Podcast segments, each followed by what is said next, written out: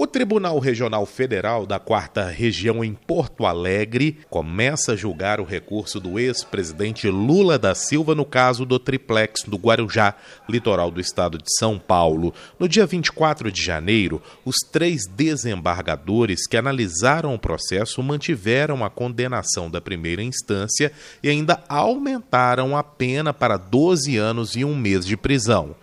Como a decisão foi unânime, os advogados de Lula puderam apresentar apenas embargos de declaração, que é um recurso que pede esclarecimentos sobre a sentença.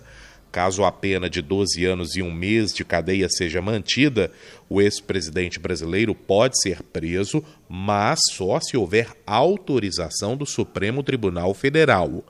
Os ministros da Corte voltam a se reunir no dia 4 de abril para julgar o habeas corpus pedido pela defesa do ex-presidente, que foi denunciado pela força-tarefa da Operação Lava Jato por corrupção passiva e lavagem de dinheiro por receber propina da empreiteira OAS por meio da entrega e reforma de um triplex no Guarujá.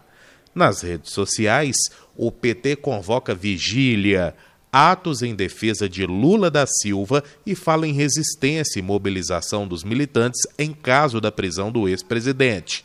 O secretário nacional de Finanças do partido, Emílio de Souza, nega possibilidade de confronto nas ruas, caso Lula seja preso. O PT não tem essa tradição dessa agressividade, nem muito menos militar. Então, a tradição de agressividade e de, vamos dizer, de, de armamento é, é de militante da direita, não da esquerda. Enquanto isso, o Lula vai tocar normalmente a vida e nós não temos qualquer expectativa nesse julgamento, porque aquele tribunal é um tribunal que já, já disse qual a tendência dele. Nós vamos convocar as pessoas para a rua em vários estados, em vários atos. O que nós esperamos é que o julgamento do dia 4 confirme o direito dele de aguardar em liberdade completar o julgamento, né? Quer dizer, até julgamento em terceira instância. Repórter Patrick Vaz.